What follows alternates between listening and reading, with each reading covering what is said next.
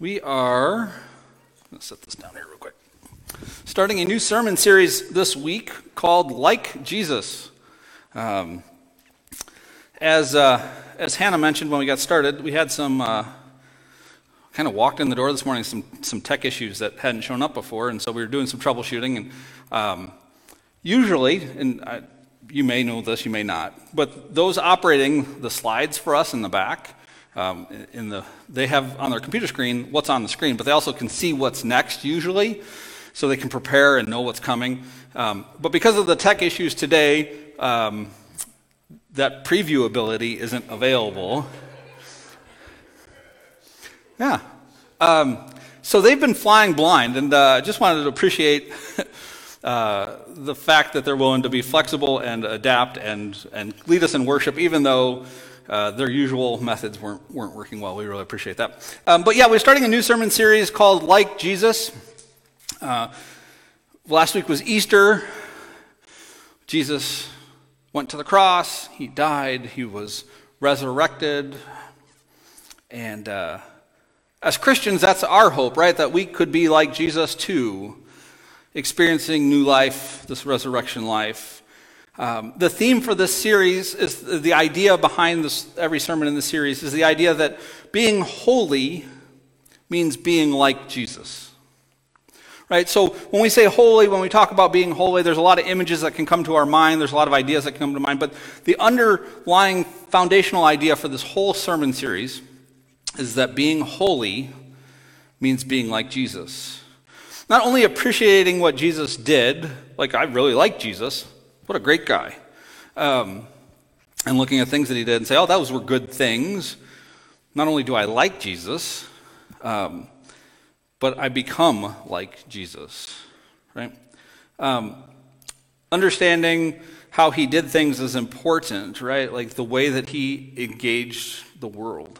Um, with all that said, though, we do have to like Jesus in order to be like Jesus. When we look at how Jesus is on the cross forgiving his enemies that did this harm to him and said, Man, that's good for him, but it's kind of, it's kind of weak to forgive your enemies. Like, we need to be fighting our enemies. Um, or when he, he tells us to love our enemies, right? Like, well, that's kind of, yeah, I don't want to, like, the right answer is to be strong, to be tough. Like, when he tells us to be forgiving, to give grace, if we resist that, if we don't like that picture of Jesus that we get from the Gospels, if we don't like that Jesus, then we won't be like Jesus, right? So, first we have to understand, and this is why we've spent since Christmas looking at stories from the life of Jesus, is so we can understand who he is, what he was like, um, so that we can be like Jesus. Um, and today we're going to we're going to start that that series of looking how people were like Jesus uh, by looking at Peter's story. Many of us will be familiar with Peter. You guys know Peter? Um, there's a story early on in the Gospels, well, earlier in the Gospels before Easter, where um, the disciples are in a boat and there's a big storm. And Jesus walks out on the water to the disciples. It's one of the, kind of the most bizarre miracles, right? Jesus just walks on the water out to the boat. And Peter's response to seeing Jesus on the boat was, Tell me to get out of the boat and come walk on the water too, which is a very weird response.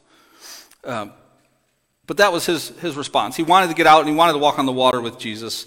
And if you know the story, you know that that doesn't go well for him. And then he ends up sinking, right? He tried. Jesus invites him out, but he sinks because he takes his eyes off of Jesus. Um, a little while later, Peter declares that Jesus is the Messiah, like this bold declaration, You are the Messiah. But almost immediately thereafter, Jesus says, Well, the Messiah must die.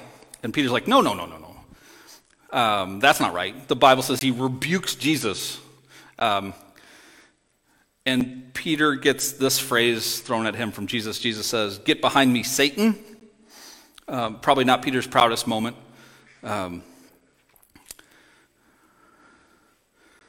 and then the story of Holy Week. Peter's followed Jesus into Jerusalem. Jesus is arrested. And people come up to Peter and said, Oh, you're with that Jesus guy. You're one of his followers. And Peter denies him. Three times he denies being part of Jesus' group. Three times he denies knowing Jesus. So, Peter, despite his best, best efforts and his good intentions and his, his desire to follow Jesus, uh, he lets his fear, his ambition, his confusion lead him off track at times. When confronted with circumstances that threaten his well being, Peter denied his faith, he denied Jesus, he denied that Jesus had called him. And in the most difficult moments in Holy Week, he denies being a part of Jesus' group and wished wish to blend into the crowd. Peter had followed Jesus for years. He had abandoned his old way of life, given up his, his job, his way of living to follow Jesus. Jesus had called him by name. Jesus had given him a new name. Jesus was teaching him how to live, how to live out this kingdom, how to live out this calling. And it seemed like at times Peter was figuring it out. It seems like at, at, at moments Peter was was willing to pay the cost. He was willing to, to step out. Again, getting out of the boat. Again, declaring Jesus as Messiah. Going with Jesus into Jerusalem. These are big, bold steps. Seems like he was ready to embrace that calling at any cost. But when push came to shove, like when the moment came, he sank. He argued. He rebuked. He denied. And so Peter might have been thinking in these moments, well, maybe it was a mistake to follow Jesus at this point. Maybe following Jesus didn't lead me where I was hoping it would. Maybe he led me in the wrong direction. I mean, after all, thinking through Holy Week, when Jesus, or when Peter denies knowing Jesus, Jesus had been arrested, he'd been beaten, he was on his way to the cross. Kind of looked like following Jesus led to a dead end. Apparently, this mission was failing. Um, Peter's life looked like a dead end because he followed Jesus. And so, when it came to these decisive moments, these, well, are you with that Jesus guy? Are you still willing to, to stay connected to this Jesus guy as he is on his way to the cross? Peter says, Yeah, no, I don't know him. I'm not one of those people. Peter decided to deny Jesus deny what he had been taught, what he had seen, and denied what he'd been called to.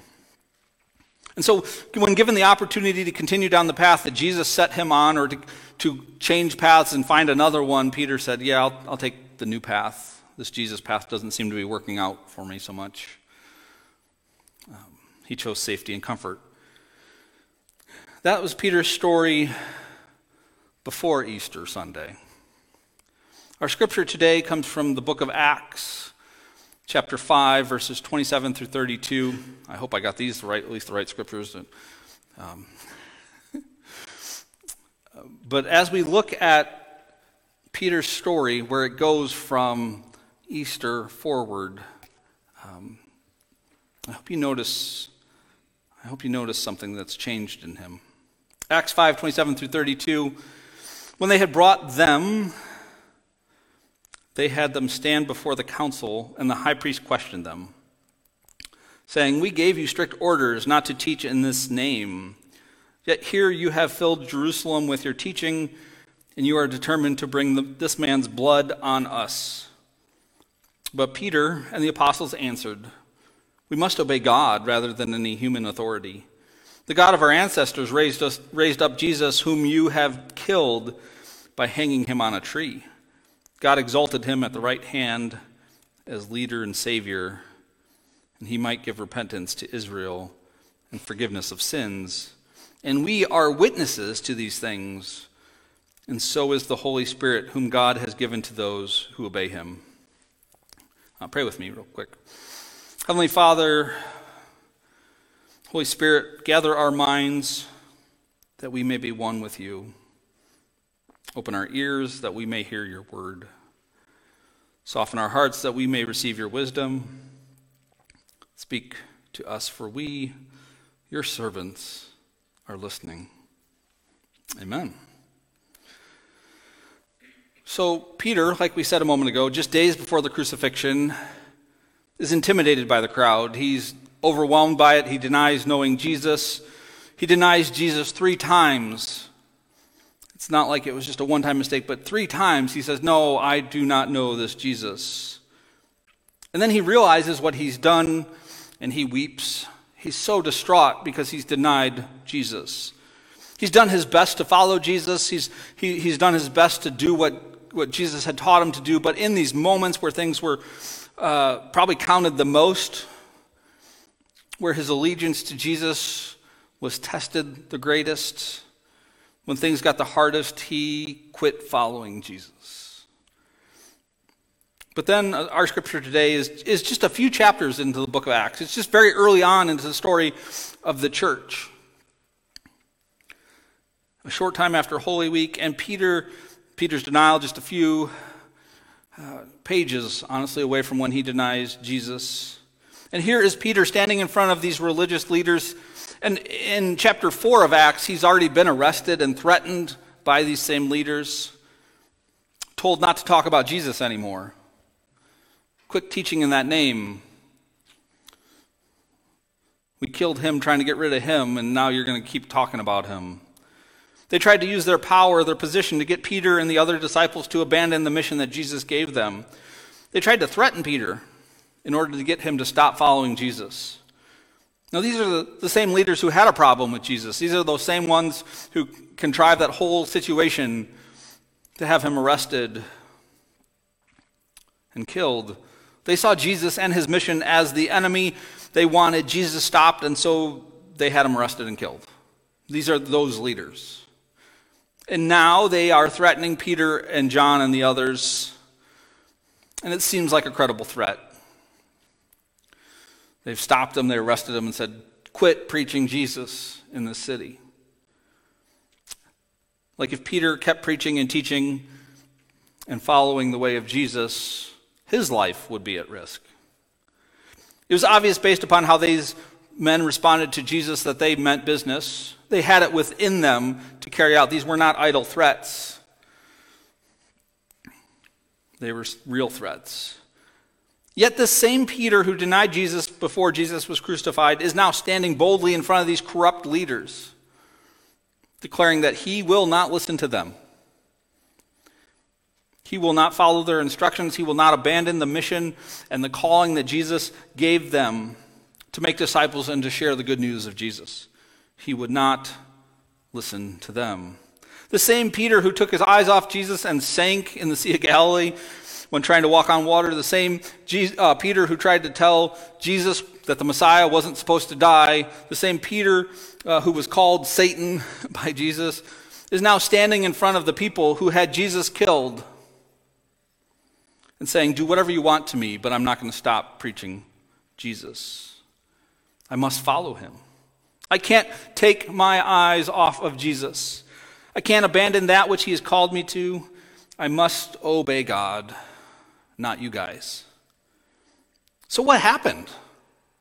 How does Peter, the one who denied Jesus to some strangers in the crowd during Holy Week, become the Peter who stood defiantly in front of the high priest of the temple and boldly declare, I must follow God and not you?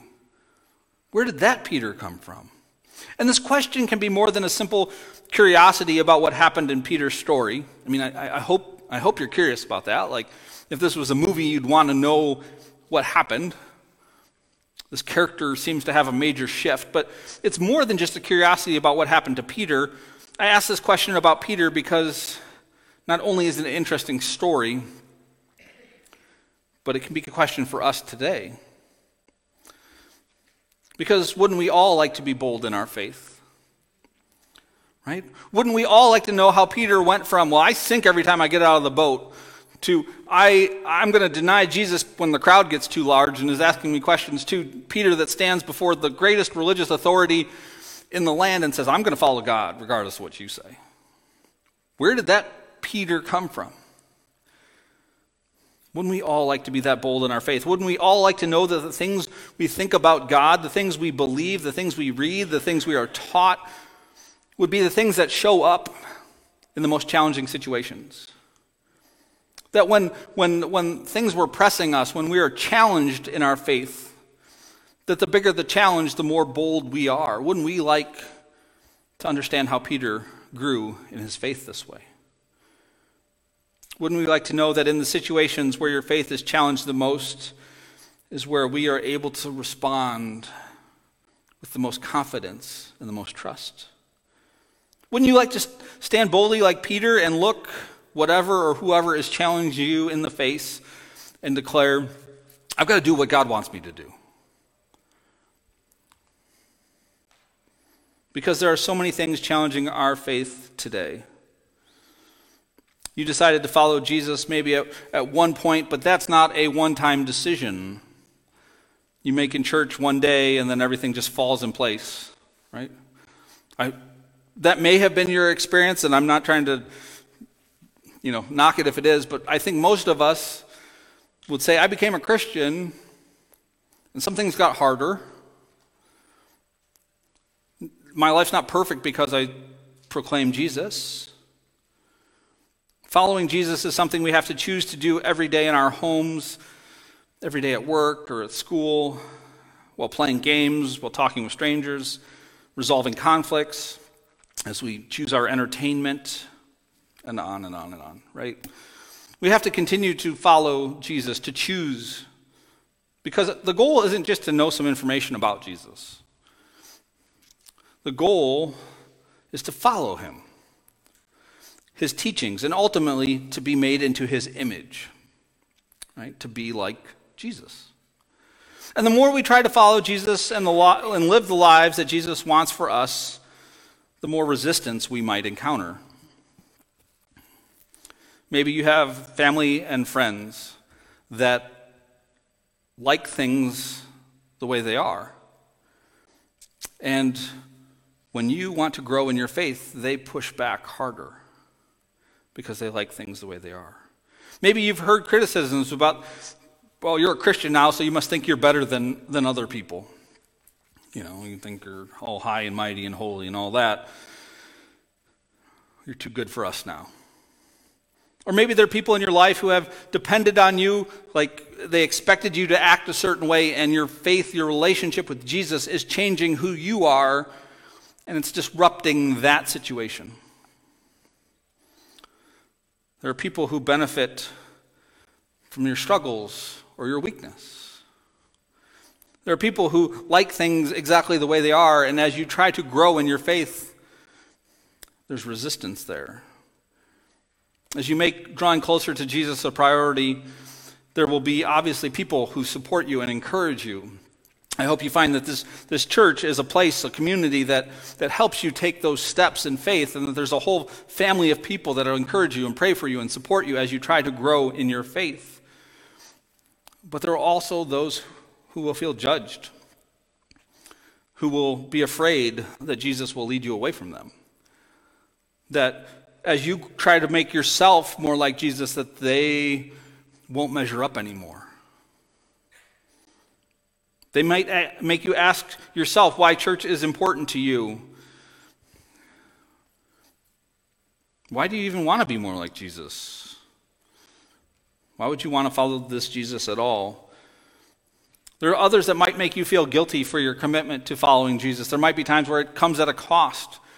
Your friends group, your colleagues, your family are planning on doing something, and you can't participate because of other commitments to Jesus. They might find ways to actually prevent you from following Jesus.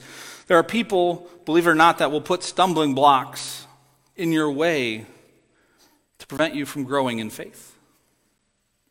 It's a sad story, but as I've talked to people over the years, as a pastor, I encounter that. People who know your weaknesses and your pains, and they use them against you, keep you from growing, to keep you right where you are to keep the status quo. Or maybe your, your work environment is a particular way. And following Jesus makes you stand out, and maybe not in a good way. Um, maybe you work in an environment where less than ethical behavior is rewarded. The guy that fudges the numbers, that cheats the things, that cooks the books, that doesn't follow the policies and rules, that's the one that's getting the promotions, the bonuses, the recognition.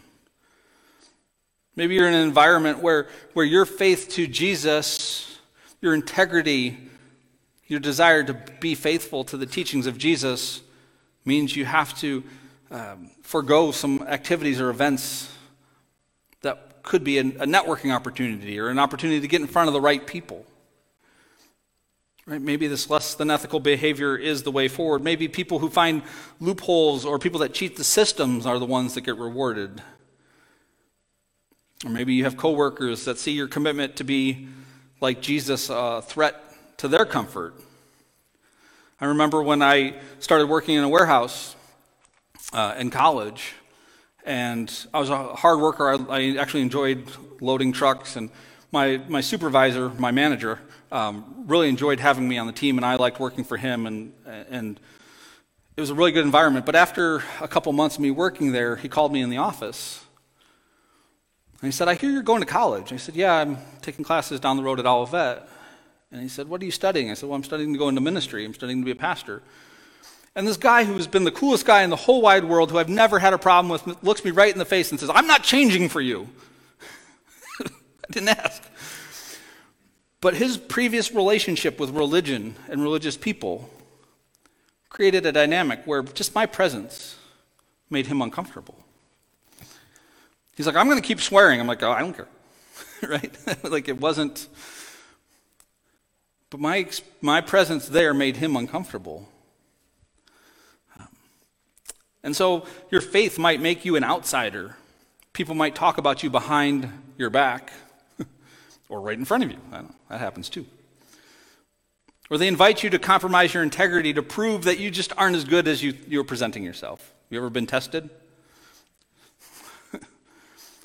You say you're this holy person. You go to church every week, but come on, we're just going to do this thing. You're no better than us. It may not be corrupt religious leaders threatening us like Peter experienced, but following Jesus in such a way that upsets the status quo, that, that threatens the status quo, will always be met with resistance by those who like things the way that they are. There will be these moments when we're asked to deny um, that we follow Jesus by the choices we make, or to boldly declare that we must follow Jesus. I think most of us, if not all of us, would want to be in that camp that says, I want to declare it. I want people to know. When push comes to shove and it, when things get hard, I want my faith to come out, not to, to shrink away. But even despite our best intentions, we can struggle in these moments just like Peter did when the crowd approached him. He denied knowing Jesus in front of that crowd. And so we have these two pictures of Peter today. The picture of a Peter who denies knowing Jesus, the, the, the picture of a Peter who, who during Holy Week shrinks away, doesn't even want to be affiliated with this group. And then a picture in the scripture that we read today that boldly follows Jesus even when it could cost him his life. And this brings us back to the original question How did the Peter who denied Jesus to some strangers in a crowd become the Peter who stood defiantly in front of the high priest and boldly say, I must follow God, not you? Because we want to be able to respond to things and not just react. Because we want the commitment we made to follow Jesus to be lived out in our lives every day. We want the thoughts and beliefs that we have about God to shape how we live, how we respond, right? And so this is a question not just about well, what happened with Peter, but it's a question about how do we live like Peter. So, what changed for Peter? What happened? Well, Acts chapter 1 says that the resurrected Jesus appeared to the apostles. The resurrected Jesus, the one that, that had been arrested, beaten, and crucified, and was raised from the dead on Easter Sunday, he appeared to the apostles, and when he appeared to them, he said, Holy Spirit's going to come too. You're going to receive life and power through the Holy Spirit. And so the resurrection of Jesus and the giving of the Holy Spirit changed everything for Peter. That's the moment where things shifted, where he went from, I don't know this guy, to, I'm going to follow him even if it's going to cost me my life. Having a personal experience with the resurrected Jesus makes you bold. Having an encounter, seeing Jesus, experiencing the resurrected Jesus, makes you bold. When you see and experience this new life that the resurrection reveals, it invites you not to trust in yourself, in your own abilities, not in your own strength, your own skill, but it invites you to trust in a Jesus who leads us in life eternal. It invites us to trust in this Jesus who has overcome death, whose spirit empowers us to be more like him.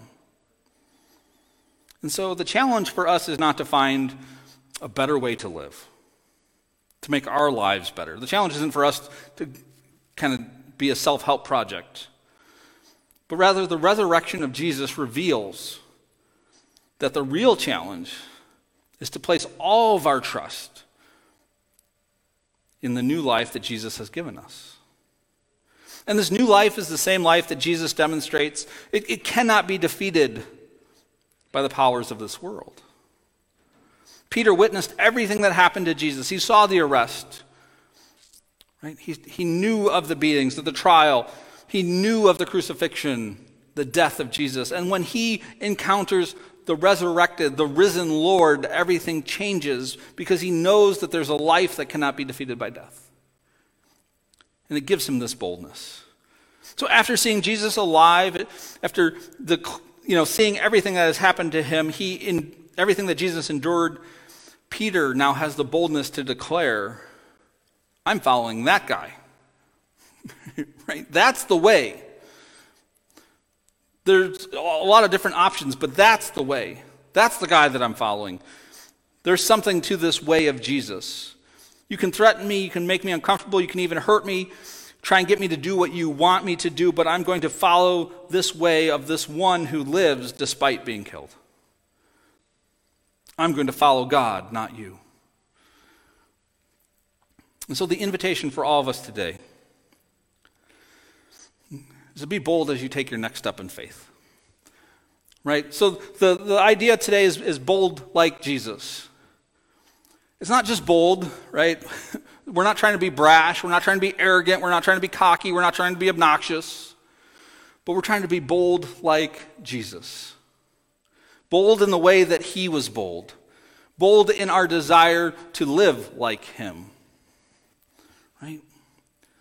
The invitation for us today is to be bold as you take your next step of faith. Next steps is a, is a thing that I've introduced a while back here, and I'm going to continue to talk about. If you have your bulletin and you go to the back, there's a list of the things we've identified as next steps of faith here at this church. For some people, visiting might be the bold next step right? Go back 10 years ago, that probably wouldn't make the list. Because obviously, if you're hearing the message, you've, you've come, you've visited. Um, but it's on there now because we have people that engage with us online, that hear about us through Facebook or hear about us through relationships with other people. You know, through the through the daycare, through the staff, through eh, relationships that we have with them, and so they have connected with us in a peripheral way, and maybe their bold next step is just to visit, to walk through the doors of a church. It might be their bold next step. And so we as a church have begun keeping track of those who visit and celebrate those who do. The bold next step might be for you to connect with others in fellowship. You might come to church on Sunday, but aren't part of the life of the church. And so maybe your next step might be to participate in a Sunday school class or a small group. Maybe your bold next step might be to even to lead, host a group. Um, but to gather together in Christian fellowship outside of a worship gathering where we can actually talk about our lives and pray for one another and care for one another's needs. Your bold next step might be to serve Jessica shared in the announcements we're looking for some help in the nursery. That might be a bold next step for you. Say, I'm going to come to church not to see what I can get, but to see what I can give. That might be a change of attitude. That might be the next step as you try to follow Jesus. Your bold next step might be baptism. Maybe you believe things in your head, but you've never taken that step um, physically and announced to the world that you are a Christian. Maybe your bold next step is, is to uh, give some money to the church. Maybe you've never put any money in the offering box. I don't make a big deal about it. I'm trying to figure out kind of where we go from here as, uh, uh, you know, COVID offering changed and trying to figure out what, like, what we do after that. And anyways, I don't make a big deal about offering. Probably that's a bad thing. Um, but maybe your bold next step is to give. To sit down and say, I, I think I need this money more than, than somebody else, but Jesus tells me to be generous, so I'm going to I'm to be I'm going to learn to be generous and trust that God's going to take care of me. Um, or maybe your bold next step is to invite somebody else to church. that can be scary, right? What if they say no? What if they say yes and they find out how weird we are? right? It could be a bold next step to invite somebody to church. So those might be our bold next steps. When we are confronted with hard moments in our lives, the scripture today teaches us that we don't put our trust in our own understanding. Don't put it in our own abilities. Don't put it in our own strength. Peter failed when he tried to do these things on his own. Witnessing the resurrected Jesus, receiving the Spirit that Jesus promised, changed everything. So be bold in your faith by putting your trust completely in the life and in the spirit that God has given us. The resurrected Jesus is evidence that God can be trusted. Right? The resurrected Jesus is evidence that God can be trusted. God is faithful. The way that Jesus teaches us is the way. Choosing to follow Jesus is never the wrong choice. So we can put the last little slide up. This is what I want us to close with today. Be bold. Bold like Jesus, not because you are strong, but because God is worthy of our trust. Right? Be bold not because you can count on yourself, because you have the ability, you have the skill, you have the, uh, the know how, but be, be bold because God is worthy of our trust. The resurrected Jesus is evidence that God is faithful.